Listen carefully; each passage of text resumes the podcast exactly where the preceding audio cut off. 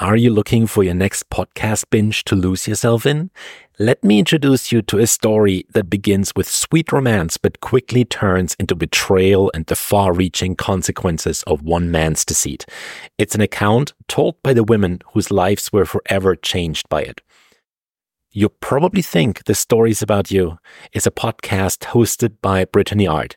And it's not just another podcast. It's an exploration of self-discovery, growth, resilience, and healing. And it's all told in a unique format. And this is why I'm so excited about this one.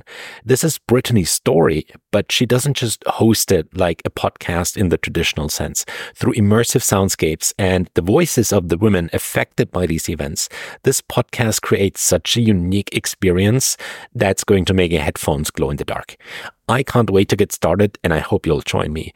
Listen and follow. You probably think The Stories About You wherever you listen to podcasts.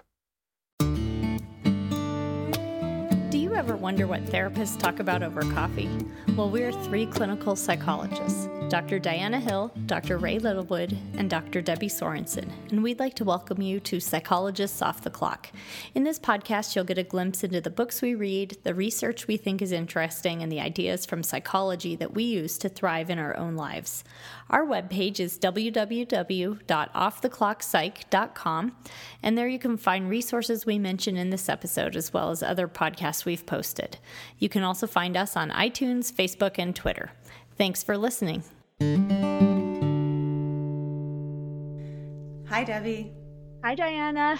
I'm excited. Really excited to talk to you today. Yeah, I'm excited to talk with you as well. I, we're going to be talking today about behavior change. And I know for both of us as behaviorists, it's an exciting um, and motivating topic.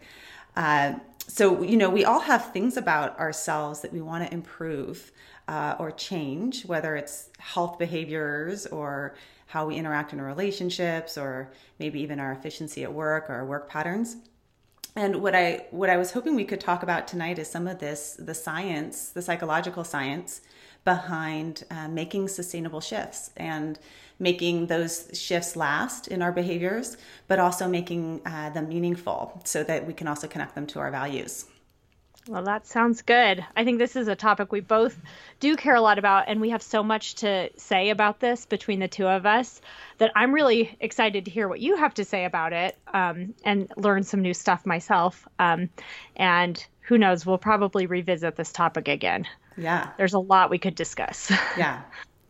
So I think that one way I'd like to break it break it up is to talk about sort of three components that are important in behavior change. And, and the first component being this whole idea of willpower, and actually how myths around willpower really get in the way of us making um, the changes that we want to the make or make or the improvements that we want to make in our lives. The second piece that I'm hoping we can talk about is more about this concept of values. And that's a unique Uh, piece of acceptance commitment therapy, but really digging into values as being a motivator for how, what, what actually motivator of what we want to change, using our values as our guides. And then finally, I want to talk about this, this concept of tiny habits, which is from a researcher uh, named B J Fogg at Stanford University. And it's a fascinating approach, and really kind of, um, probably exactly the opposite of the approach that most of us take when we're trying to make a shift in our lives. So are you well, ready for all that? That sounds great. Good. Oh, I'm ready. It sounds good. Good. Let's so, do it. Let's do it. So let's talk a bit in starting about this idea of willpower. And oftentimes, you know, I, I think that we think that we need to have a lot of willpower to make ourselves do hard things. And that's actually how we're going to kind of get through to make the shift of whether it's like start exercising or change an eating pattern or willpower to get through a work assignment. Or, and the irony is that willpower is much like a muscle, and it's a depletable resource that over the course of our day, all sorts of activities are impacting our willpower and decreasing it. So that by the end of the day, say you had a screaming kid today and a difficult day at work, and you were maybe didn't get enough food to eat, and you had to use some willpower to get yourself to exercise, over time, our resources and actually our cognitive abilities to exercise control over behavior decreases.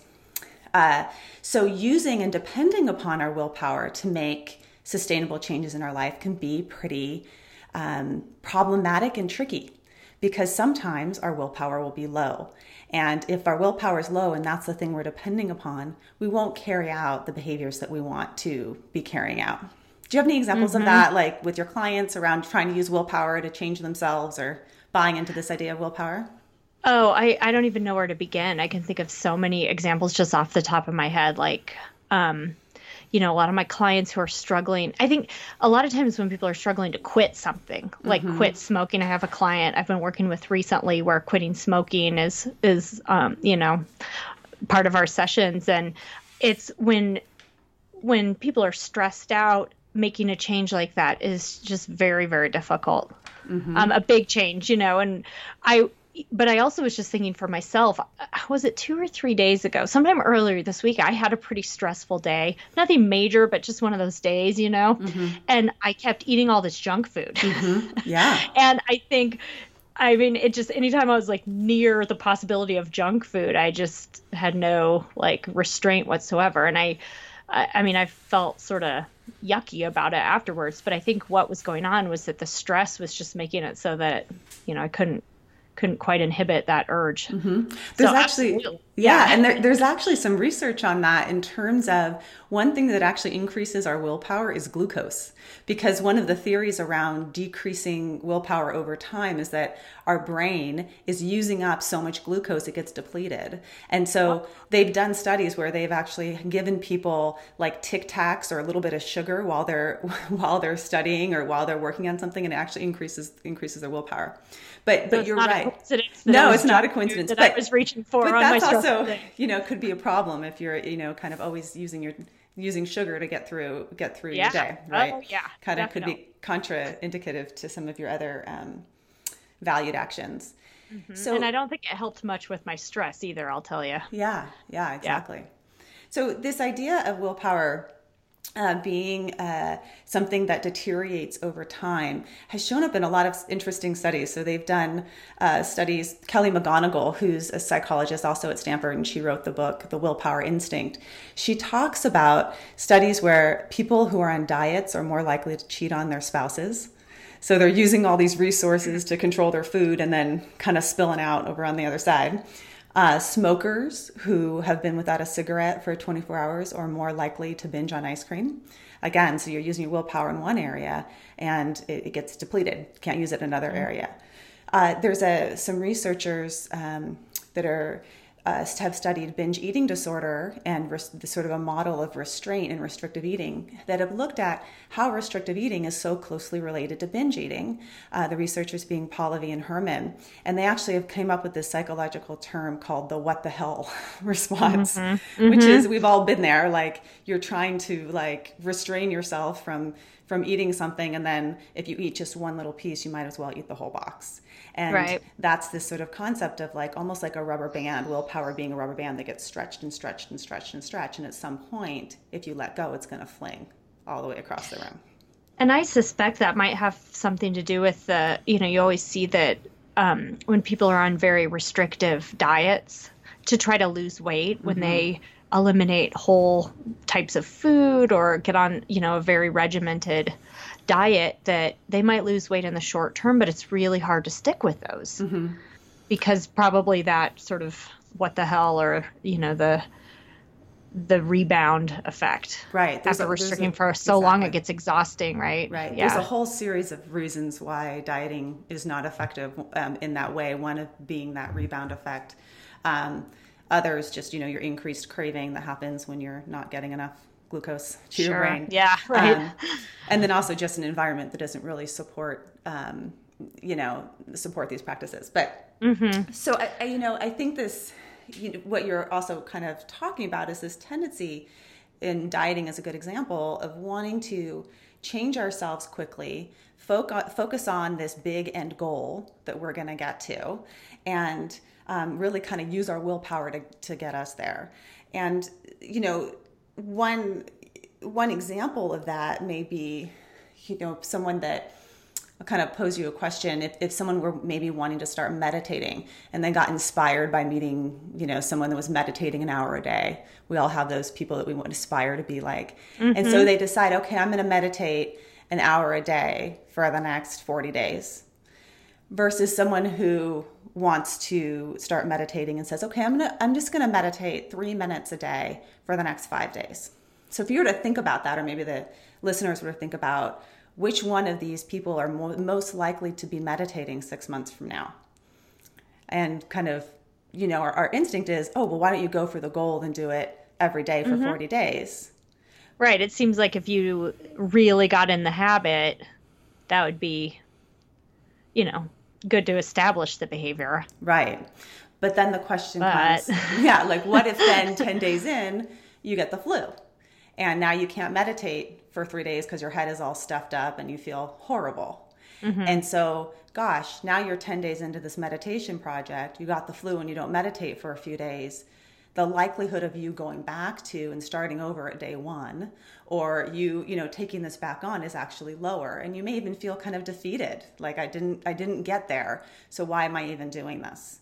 Versus there's also something, a term coined by, um, B J Fogg called success momentum.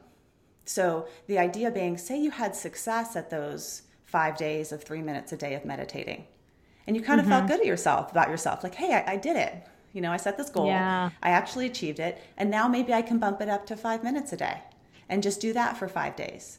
Over time, this person's going to also establish the habit of meditating, but it will be a little bit more flexible in that if you missed it for a day, you probably could figure out how to get your three minutes in. One. Mm-hmm. Even right. if, and you go, right. going to bed at night, you're like, okay, I'll just lie down for three minutes and meditate, yeah. right? Yeah. Yeah. Well, there's just something so nice about that because it's so realistic. It just, it seems more, you don't have to become this whole new person that meditates for hours a day. It's right. just a small thing that you can easily do. Right. Um, I like that. It just seems like freeing somehow. You don't have to totally change your life to be able to do something new. Yeah. So more often than not, when people are coming into my practice and they've been they've been trying at something, um, there's there's usually some patterns that I pick up that say they've been unsuccessful in making making a change. There's usually some patterns that I pick up early on in doing a behavioral analysis. And the first one being what they're trying to change is is, is too big of a leap. It's too big of a change to be sustainably successful at, and it's requiring too much willpower. So mm-hmm. there's this idea that motivation comes in waves, and we have to be able to surf the wave of motivation, as B J Fogg would say. We have to be able to move with the, the fact that there's going to be time when your motivation is so low to do this behavior. Usually when you're in my office and you're talking about it, or you know, you're kind of right. theorizing about this change you want to make, your motivation is pretty high. But there's going to be times when your motivation is super low. And so we need the behavior to require so little effort on your part and be so yeah. habitual, like brushing your teeth. You know, some nights my motivation is so low to just get brush my teeth and get in bed, but I do it anyway because it's a pretty easy task and it's so habitual. Mm-hmm. Yeah. Yeah. Yeah. Do you that have any, sense. do you have any, um, you know, outside of the norm habits that you engage in or that you've gotten your kids to get, engage in that, that have just become sort of habitual positive behaviors for you? Um, let me think. Cause I do definitely the, the normal stuff, you know, kind of the brushing the teeth and, um, story time. And but you know, I mean, actually, well, th- this is something I'm proud of, is that I have them sort of used to sitting down for a whole meal for mm-hmm. the most part. Not mm-hmm. one hundred percent successful at this, but they we have dinner and we all sit down together and we stay seated pretty much. Um, and I can even take them to a restaurant, and for the most part they'll do it. Yeah. And yeah. And your kids are little still, two and... They're little, two and four. Two and four. These are little ones. Yeah. These aren't seven-year-olds. Yeah. Yeah, and again, I can't say it's always like mm-hmm. that, but they, for the most part, they do that. So how And they you... try foods. I mean, they're they're sort of... that they We've had some su- success around dinner time, trying mm-hmm. new foods and mm-hmm. and staying seated. Yeah. So my guess is that you set up a behavioral chain to make that happen. That it started out not with just them sitting down at the day, dinner table, but that you and your partner probably created that in some way. Yeah, I think we did. I mean, I, I don't think we really thought it through that much, mm-hmm. but I think that we really, um, yeah, we tried to sort of encourage it. And we, whenever it wasn't happening, I think we tried to, you know, get it back on track. And it just became, it just sort of automatic now. Mm-hmm. It's, it really, I, exactly. I do kind of think of it as like a habit. We're all right. sort of in the habit of just right. sitting there right. for a meal. Yeah. And so yeah. probably if you had a friend over that had two kids that this isn't automatic for, that are age two and four, and I'm sure there's plenty of people on this planet that have children that are two and four that do not sit at the dinner table or sit yeah. at restaurants. And again, I will I say you're an outlier in this department. Congratulations. Um, and they would probably look at you and be like, oh, wow, look at her. Like, she's got her kids just like sitting at the table. Either she's just been like given these two perfect kids, or, you know, she's got something figured out. And then they may go home and say, okay, kids, new rule. We're all sitting at the table for the next forty-five minutes. Right. right? Yeah. Instead of, this has been something you've been working on for the, you know, yeah. for a period of time where you've made yeah. small iterations towards. And now fact, it's become habitual. We- Yeah, yeah, we had to do a sticker chart. Well, we didn't have to, but we tried a sticker chart when we went through a period with my older daughter when she wasn't doing it. Mm-hmm. She'd get a sticker if she stayed seated for the whole meal. Great. Yeah. So, yeah, we did actually a, an overt behavioral. Right. Nice reinforcement. Right. Right. So I, I do want to talk and actually a little bit about there's sort of two types of um, uh, behaviors that we can, ways that we can structure behavior. And this example of sitting at the dinner table is a good one because the first type of behavior is something that's called classically conditioned. So we're going to go back to like psych one here for um, mm-hmm. for those that, that either have or haven't taken psych one. But classically conditioned behavior are behaviors that occur after a cue or stimulus occurs. So for example, the the old school experiment is Pavlov and his dogs. A lot of us have heard of that, where they would ring a bell when they gave the dogs food, and the, the dogs would salivate. And after a while, they didn't have to give the dogs food anymore. They just rang the bell, and the dogs would salivate. So in this example with your kids, you have a natural cue that's occurring, mm-hmm. which is the dinner table. The dinner yep. table is the cue to engage in this behavior of sitting down. The playground is the cue to be to to do a behavior of running around. The library is mm-hmm. the cue to do the behavior of being quiet. So there's mm-hmm. cues, and we can identify for ourselves, okay, what is the cue around the behavior I want to change? That's an important component. And then the other component that you were just talking about is the sticker idea, which is mm-hmm. classic. Uh, so classical conditioning is about pairing up behaviors. Operant conditioning, so now we want to think about the psychologist B F Skinner. And mm-hmm. the Skinner boxes they used to, you know, use to train pit, with pigeons and yeah, all that. Yeah, all stuff, of that, right? The rewards. And the idea of, of operant conditioning is you do a behavior and you get a reward. And um, so for you, getting, you know, probably a pretty highly balanced reward for a three or four year old is a sticker. Mm-hmm.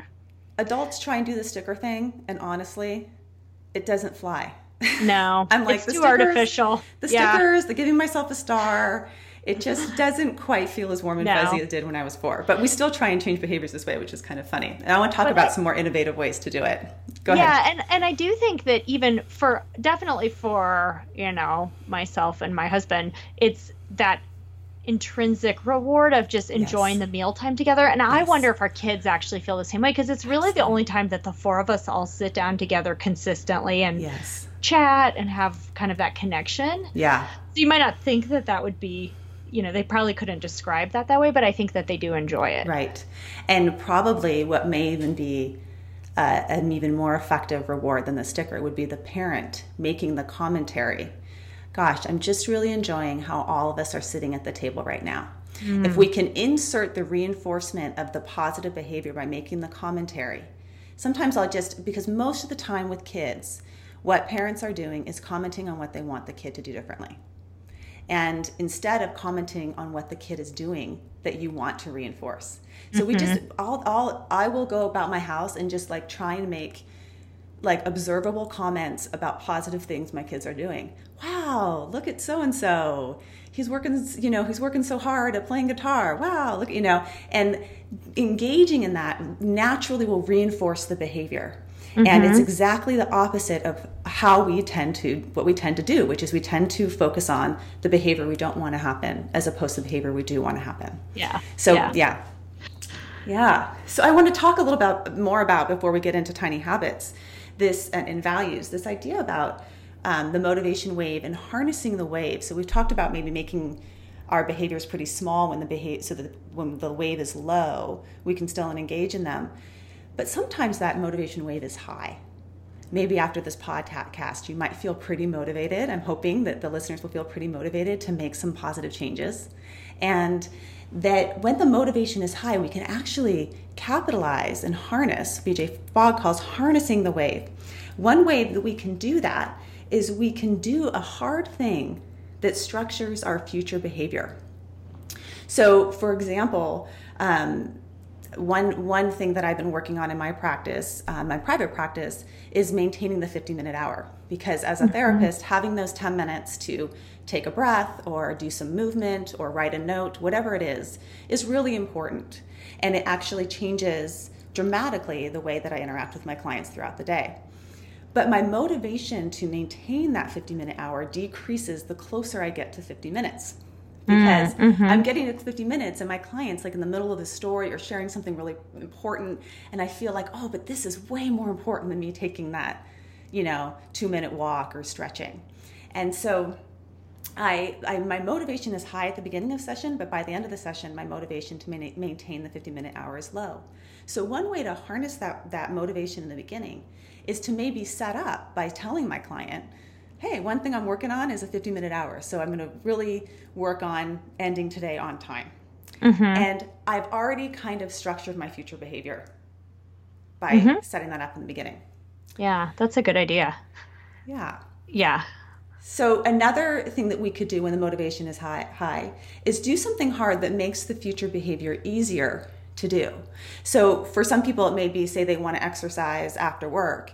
They may pack their gym bag and put it on their desk so that when they're leaving work, the gym bag is right there and they see it and it's easier to get to, to go um, do. Or sometimes, this is a little secret, sometimes I'll wear my yoga pants and I'll wear like an outfit that includes my yoga pants so I can go straight to yoga or do, uh, do yoga right away. So that now we know the truth now about you. Now you know the truth about, if you see me in the black leggings, you know where I'm going after session today. Because honestly, that little effort to change is like too much. Like it'll throw me over the edge if I'm not going. I'm sorry. Putting on the yeah. yoga pants is too much. Yeah. Yeah. I have the same problem with exercise because I tend to exercise at night. And if I'm either in my pajamas or haven't changed into my gym clothes, it's that little bit of extra effort to put on the gym clothes that sometimes is like, just exhausts me. Right. And right. that's it. Right. So it's it's doing these behaviors that help out your future self. My motivation's mm-hmm. really high right now, so maybe what I'm going to do is cut up a ton of the fresh veggies so I have them available in my fridge for my motivation is really low later in the afternoon, you know, tomorrow in the afternoon when I'm going to grab something, but I'll know that those are available because I'm helping mm-hmm. my I'm helping my future self out. So when your motivation is high, think about how can I help out my future me? And then when you help out your future you, you can be like, "Thank you, me. You're so awesome." Yeah. Thank you for doing that for me, taking care of me in that way. Um, so we want to uh, also think about something called called echo behaviors, which are behaviors that set up a series of other behaviors after the after the fact. So for some people, it may be like making a commitment to um, purchasing. Uh, say they purchase Audible because they want to they want to listen to more books uh, and that, have that be part of enhancing their life in some way, actually making that purchase to a series thing that's going to come out of your account every, every month is going to set up the echo behavior of more, you're probably more likely to listen to a book because you're already paying for it, mm-hmm. um, or like a gym membership or things like that. Mm-hmm. Yeah. So uh, I let's talk a little bit about values as motivators for behavior as opposed to shoulds. Mm-hmm. Um, So maybe I'd like for you to maybe think about, because I'd love to work on some um, some behaviors with the two of us, but are there certain things in your life or certain behaviors that you may want to be working on changing, making a shift around? Yeah. Well, one thing I've been kind of thinking about lately and just have made, you know, a little here and there um, progress toward this is um, I tend to just have a really hard time putting myself to bed at night. Like I tend to stay up too late and I have a hard time shutting down in the evening because that's sort of the only time I have to myself. Um, so, and then I, what ends up happening is that I'm so tired in the morning, I hit the snooze button, and then I'm, you know, frantic in the mornings and I'm running late. Um, so I'd really like to work on like just setting a better sleep routine where I go to bed, you know, at a certain time mm-hmm. earlier than I have been mm-hmm. and more consistent, mm-hmm. more consistent. So you, so one, one area you want to work on is getting to bed earlier and having it be a consistent change. Uh-huh. I yeah. also heard in there, so I'm always kind of listening for values. I'm like a values okay. highlighter when I'm listening. I heard in there, nighttime is the only time I really have for myself. Yeah. So there may be a competing value here. Like I want to get to okay. bed early, but nighttime is also my time. Yeah. Well, mm. and a lot of times I think the reason I don't, you know, in my head, I think, okay, I'm going to go to bed at ten or ten thirty and go to sleep pretty soon after that. Um, but the reason I don't is because that's the time of day when I'm likely to start a project. And so around the time it's ten o'clock and I'm getting sleepy, I'm in the middle of something. Mm. And it's really hard for me to stop doing that because it's usually something I'm sort of into it and I feel like I don't have much time. And so, yeah, it's like I should sleep. Well, there's a should, right? I mm-hmm. should sleep, but I don't want to because I'm this other thing's important too. Mm-hmm. Mm-hmm. Yeah. So we have we have a couple of competing values. We also have projects that you get engaged yeah. in. Yeah. Yeah. So one way to think about values is that can be helpful when we have competing values is to use our eighty-year-old selves. I don't know why I'm just mm-hmm. thinking of this, but I, let's bring her in. Okay, because, hi. Because I think if we can think about our eighty-year-old selves and them looking, this is self as context kind of in, in act, but them looking in in our lives about what, what is really important, you know, what, what, what the eighty-year-old self would say to you around like, gosh, if you were to get to bed early every night and how that would impact your life versus, gosh, if you were to finish this one project tonight and how that would impact your life. Do you have a sense of what of what she would say about that, about what's what's really kind of important here? You know, I think it kind of depends on the project and mm-hmm. the day, because I do something like sometimes that's the time when I get some extra work done that I care about, or mm-hmm. I maybe read a book that I'm, and I, I'm passionate about reading. But there's other times when I'm, you know, I'm using the word project pretty loosely because mm-hmm. I'm like, you know, just vegging around or, you know, so there's a little of both. Mm-hmm. And, and actually, um, I think it's probably a balance thing. And, and do those projects really have to, you know what I mean? Like, does it really matter if I get that extra half hour done on that project that mm-hmm. one night mm-hmm. at the expense of getting a good night of sleep and mm-hmm. being calmer in the morning, you know? Mm-hmm. Mm-hmm. Yeah. So, so there also may be something in there, which is sort of this middle, like finding your middle place, yeah. Yeah. that it doesn't have to be, oh, I have to be like so-and-so that gets to bed at nine thirty every night. But maybe for you that there's a, there's a sweet spot where yeah. you could have time for your projects, but still honor your need for sleep yeah. and honor your morning self, which needs and you actually, to sleep. And actually, I th- now that I think about it, if I was more rested, I think that maybe when I am working on a project, I'd be able to be a little bit more focused, mm-hmm. you know, and efficient, right? Mm-hmm. Yeah. So we have to tease apart. We have to use our values kind of in this way to kind of tease apart what, what is important. So what I'm hearing what's important for you is this well, well-restedness in order to be, you know, in the morning more efficient, but also be able to be more focused and productive. Mm-hmm. Mm-hmm. And one way to do that is to get to bed a little bit, a little bit earlier. Um, so there are times when our values are competing in that way. And there's also times when we can actually use our values as the thing that solves, it gives you the solution to the problem. Mm-hmm. Because when, when I was hearing in there, oh, this is time, this could be time for myself, I'm wondering, oh gosh, is there a way you could incorporate time for yourself into your getting to bed earlier? Like mm-hmm. maybe that could also be part of your getting to bed earlier is time to yourself. Um, mm-hmm. Yeah, I think so, because one of my favorite, favorite, favorite things to do is to read in bed.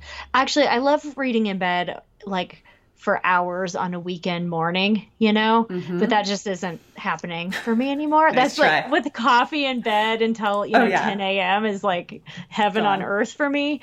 Um, but maybe something about that, like being able to spend a little bit of time doing something enjoyable, mm-hmm.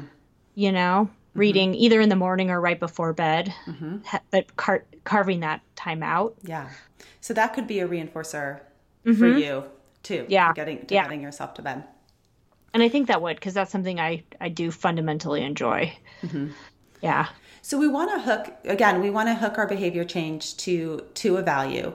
And I'm not fully convinced that you are one hundred percent on board with getting to bed earlier as a value. And so this is, you know, in thinking about, like, what would getting to bed earlier do for you in your life that's very meaningful? Um. Okay. It's the morning thing, actually. Because I feel like I'm actually, I'm okay, actually, tiredness-wise, uh-huh. I'm not. I But actually, I think what it is is that the mornings, it's my kids and being present with them in the mornings. Okay. Because I just hit the snooze button and I'm all groggy and everything just feels very chaotic. Okay. And I don't, I think I would rather have like a nice time in the morning with my kids and have them have a sense of calm. Okay. So that's the value. That, that's yeah, the value. That is the because value. I'm not, I guess the sense, so I'm a, I'm an early to bed type of person. And for me, like, oh my gosh, there's nothing that sounds better than crawling into bed. I will forego whatever just to get into bed. But uh, the sense I have you is you're a little bit of a night owl. Getting to yeah, know you I a am. little bit. Yeah. You're a little bit of a night owl. And And actually, it's the kids and the time in the morning yeah. and being able to be your best self with your with your children in this really short, sweet time period before you send them off to wherever you're going to send them and you get to work, right? And mm. it's it's an important time. Morning time is an important time. How we start a day, how we structure our day in the morning is is sets up the whole feeling for the rest of the day. So if we have Debbie coming in as her best self, as mom, and is calm and centered and not, you know, stressing out and anxious about getting out the door, and being able to maybe read that book that your child brings to you and say, instead of saying, no, I don't have time for that, that maybe that yeah. would actually be really reinforcing and, and bigger, a bigger value for you about getting you to bed earlier. That sounds wonderful. Okay. And actually, I never really cared that much about my mornings being frantic until recently with the mm-hmm. kids, yeah. to be honest. I think I've always been kind of like this and it never bothered me yeah. before. Yeah. So I think you're right. Yeah. yeah. So let's talk th- about this idea of tiny habits as once we have a, and it's really good to do, I know we took a while to flesh out your value, but it's really good to do that for ourselves of fleshing out the why, because we may find ourselves coming to a dead end and a behavior change because we don't really, aren't really fully convinced about it. Like mm-hmm. we really don't have the why, and we may have to explore it a little bit more to look at what is the real why for me. I mean, we could all say we want to eat better because we want to live longer. But is that really a, you know, a real why yeah. or we want, you know, and so we need to really get clear on the why before you even move into the behavior change. That's the yeah. thing. And I think, I think you're right. You said earlier, you know, if, if it's not tied to a value, then it's more of a should. Yes. And shoulds just feel like pressure, and it's not, it, it loses a sense of meaning and purpose because mm-hmm. it's, we all know probably fifty things we should be doing differently. Yes. Um, but it just starts to feel like a big burden. Yes. But when you tie it to a value, it just, there's something about it that gives you a little extra desire mm-hmm. to do it. Mm-hmm. Yeah. Yes. And there's this other piece of noticing the discrepancies between our behaviors and our values. When there's a mm-hmm. bigger discrepancy, it's more um, uncomfortable for us. Yeah. And yeah. so we want to start start to target those first. Like, where in my life am I just really feeling like I'm out of line with the person that I want to be? And whether it's, you know, how I'm interacting with others at work, or, you know, what I'm doing in terms of like taking care of my body, it just feels really out of alignment. That's where we want to, that's where we want to start in mm-hmm. thinking about a behavior to change. So in terms of this idea of tiny habits, it builds upon this uh, taking the wave when it's at its lowest point, that our habits are made up of so three components. And this comes from Charles Duhigg, who talks about the habit loop, which is there's a cue or a trigger, going back to classical conditioning, classical conditioning, which sets up the the the setting for us to do the behavior. And then there's the actual behavioral habit that we want to engage in. And then we want to reward our behavior soon after the behavior occurs. So for example, if you were going to um, set up a tiny habit, you would want to make something small enough that is very easy to do, and you would structure your environment in a way that the, the tiny habit could occur after this already naturally occurring cue in your environment. So we all have cues that happen throughout our day and habits that happen throughout our day. Actually, most of our behavioral patterns, a large portion of them, are repeated. We do the same thing every mm. single day. Mm-hmm. This is why we have back problems. We sit yeah. in positions that aren't good for our bodies day in and day out. There's actually a whole uh, thing around changing our movement patterns in a way that's um, Katie Bowman, she talks about nutritious movement. So moving our bodies in, in different ways and keeping our bodies moving so that we don't get into, you know, problematic patterns. So we could take an already existing um, behavior that occurs in our life and attach a tiny habit to it, and thereby having a cue that triggers us to do this thing. So for example, for myself, um, I really, I like to exercise in the morning before my kids are up. And so my tiny habit, or the way that I, it's not tiny anymore, but the way I've gotten to set up my exercise pattern, is that my alarm goes off. And when it goes off, that's my trigger to get up and get out of bed. And then I get up and get out of bed and I go straight to my coffee machine. And mm-hmm. I have this, I I don't spend a lot of money in a lot of places except for coffee. So we have this really expensive machine, and I buy this really specialty, fair trade, wonderfully roasted coffee and make myself a really lovely latte. And that is my reinforcer for just getting out of bed first thing mm-hmm. in the morning. And that's the first piece, or the first step of my habit. And then I, I've structured on other patterns in my in my exercise to continue to structure my environment in a way that works for me and that reinforces that behavior, so that it's in sort of a very low, the exercise isn't low effort always, but the, the, the making that pattern happen is very much just structured into my life. Um, That's a good idea, because I think I... I enjoy coffee as well, but I feel like, or, you know, my, my routine is more that I feel like there are certain things I have to do before I can get down to the coffee pot mm-hmm. in the kitchen. So, you know, I have to get up and take a shower and mm-hmm. do get, you know, do all these things that I find less pleasant than coffee. Perfect. Huh, maybe I'll change it up a little. But yeah. that's also, but you actually probably are, are setting up a natural behavior pattern for yourself. You're doing these less pleasant things and you're reinforcing yourself oh, for having done them true. by enjoying yeah. your coffee. Right. Yeah. But it's um, not helping me get out, uh, um, get out of bed any sooner. No. Right. So if you wanted to reinforce the getting out of bed sooner, yes, you probably would put your coffee earlier. Yeah. Yeah. Yeah. yeah. Interesting. Um, another habit loop um, that sometimes people do is use going to the bathroom as a trigger. And so B J Fogg talks about, he started with every time he went to the bathroom, he would do like three or five push-ups. Um, maybe he started with like two push-ups, and then he increased it over time. So now over the course of his day, depending on how many times he goes to the bathroom, he, he does push-ups all day long, and he'll do like thirty, fifty push-ups a day, and has gained ah. this sort of strength, um, huh. just because he's tacked it on to that, to the habit.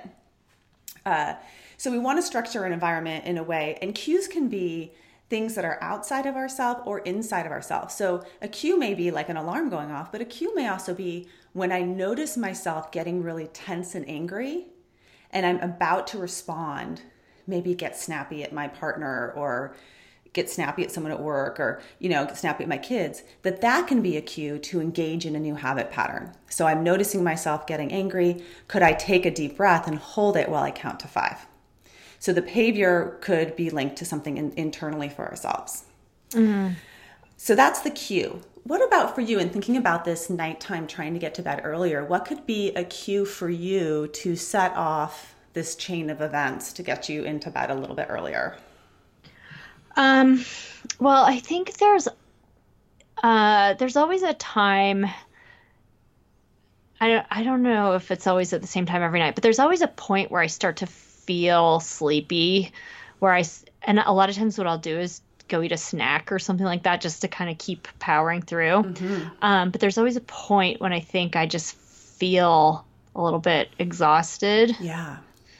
And I actually think at that point, one thing is that if I'm immersed in something, I kind of want to stay up. But the other thing is that it takes effort to get up and go to bed. Yes. So I think that's why a lot of times instead of going to bed, I'll either like just keep doing what I'm doing or grab a snack or something like mm-hmm. that. Mm-hmm. But it could be at the time, you know, it could be that, oh, it's ten o'clock, but it could also be that it's, oh, I'm starting to feel that tiredness. Mm-hmm.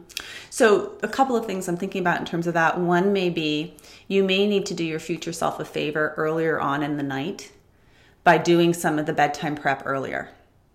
Yeah. You know, like whether yeah. it's washing your face or getting into your pajamas or turning down your sheets, whatever your bedtime prep is. Um, but doing yourself a favor so that there's less effort yeah, to get you that's there. That's true. Um, yeah. But, you know, it feels like a kind of naturalistic cue. I'm feeling tired. Therefore, I will go to bed. Right. It, it does seem reasonable. Versus the other routes that you're taking. Yeah. It feels, huh. gosh, what would we... What would we suggest there? I, well, I know, I know. But this is what humans do. We do all sorts of things to, you know, to mess up our very naturally working systems that have wonderful things in place, like feeling tired to get us to bed. But I think yeah. you're right about that. Like if I could wash my face earlier, brush my teeth, you know, take a vitamin, all that stuff, that would be, that would make it easier mm-hmm. when I feel tired to get in bed. Right. Because that is a big piece of it. It takes some energy to do those things. Right.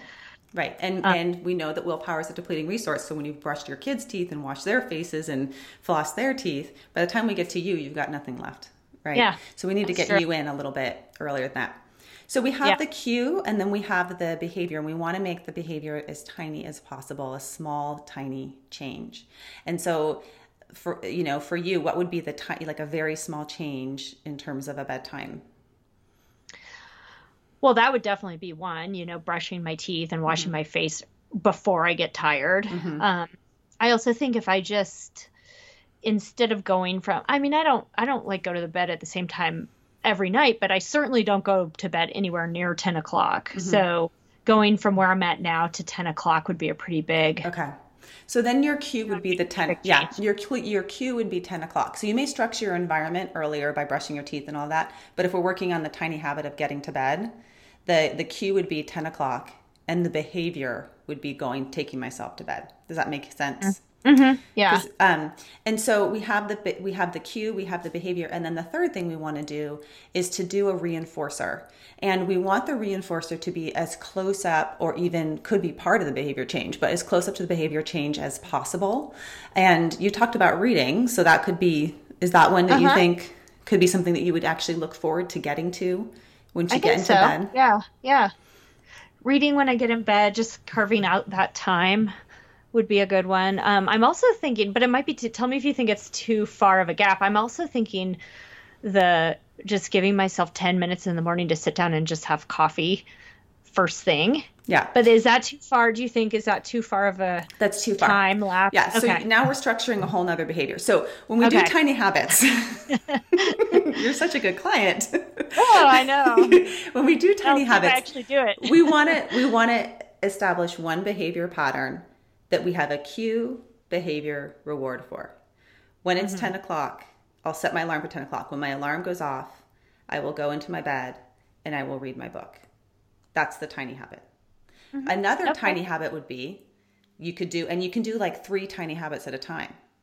So another tiny habit may be, and that's actually, I would say that one's actually a pretty big habit, but another tiny habit would be when my kids, when I'm done putting my kids to bed, I walk to the bathroom, I wash my face. And mm-hmm. I look at my myself in the face and say, thank you. Mm. That would be a tiny habit. Another tiny habit would be when my alarm goes off in the morning, I wake up and I go to the coffee machine. You know, so you can do multiple yeah. of them, but you, what, what I'm kind of pointing to is that you want it just to be a small behavioral habit pattern. And the sentence, the habit sentence is, after X occurs, I will do X. Okay, so after said trigger occurs, I will do this behavior. And I will reward myself in this way. And okay. I really like, you know, intrinsic rewards of just like, oh, this feels good. Like savoring the moment of how mm-hmm. good it feels to be in bed and read your book. Yeah. You know, and yeah. making it super cozy, like lavender on the pillow and, you know, like nice Whoa, dim lights. Fancy. And yeah. Oh yeah. No, I do la- every night, spray, spraying down with the lavender, you know, like to, to really tend to these things uh-huh. that are important. Yeah, that would be nice. I mean, I think just making it a little bit more of a ritual around that kind of thing. And yeah. And I might start smaller. You know, you said it's not a really a habit, tiny habit yet. I might just start, maybe not start with ten o'clock, start with like, uh, you know, ten forty-five and then inch it back a little. Right. Right. You know, that, so I might, exactly. that might work a little better for me. Yes. Yeah. So you want to get specific around, I'm going to do this for three days. Like we want it to be a very also short time period that you're going to be yeah. committing to this too. Okay. Three days, two days, one day. But I like the idea of it being five days is sort of what the research is around of do in the tiny habits work, because that's enough time to actually for some like slips and things to occur. And you want to be able to make iterations along the way. So it's much like, you know, finding a good behavioral pattern is much like a seed that gets planted in the right spot and flourishes. And, you know, I was, we planted a bunch of pumpkins in our garden this year, and the pumpkins that I planted did nothing. But the pumpkin seeds that were in the compost from last year that just happened to pop up, they flourished because they were the, they were in the right spot at the right time, and they knew where they needed to be planted. The ones that, mm. that came up were like, I'm in the right spot. I'm going to be a pumpkin here. Whereas uh-huh. when I chose to put the pumpkins, that wasn't a good spot for pumpkins for whatever reason. So yeah. the same thing, you might notice that, that that there's certain behaviors that you can get kind of going because you've structured it in such a unique way, in such in such a wonderful way. And that really we want to be flexible and be able to make iterations. Not that we failed at the behavior change, but that there's just more information when it doesn't quite go as we expect, that we use that information to to better the picture. Yeah. You know, this is really interesting when you said that thing about doing it just for a few days. Mm-hmm. That felt so liberating to me because I listened to you talk about getting up early in the morning and having coffee and exercise. And I immediately got in that almost like New Year's resolution mode. Yeah, it's so, in my mind. I was like, yeah. I need to be more like Diana. I'm going to start getting up at the crack of dawn every day and doing all this exercise. And so I could, my mind was kind of mm-hmm. doing that to me. It was mm-hmm. like, oh, I should be like that. That's, I want to, from now, the future me is going to be right. up. Right. But then when you said, well, why don't you just try it, you know, this small thing and try it for a few days? I thought I could do that. Yeah. I mean, it just felt very, I just felt so much more hopeful. Right. And I guarantee you that even those five days or three, whatever, how many days you choose to do it, you will find no matter that you make it pretty small, it still will probably be really hard. Yeah, I bet it will. So, gosh, we are setting ourselves up when we say we're going to do this every day forever.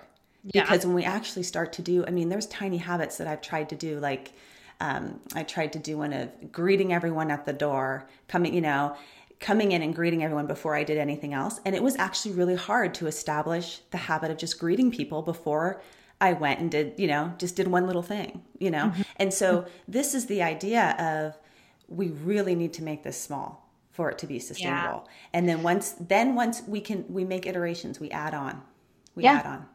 Yeah. And, imagine, and you do it again next week if you want to, again. You know, you might, yeah, do it. You might do it for a few days, not yeah. do it for a few months, and then do it again. Right. And then over time, maybe it will build. Yeah, it will build. And especially if you, what, what I'd love for you to do is it doesn't work, then you make it smaller.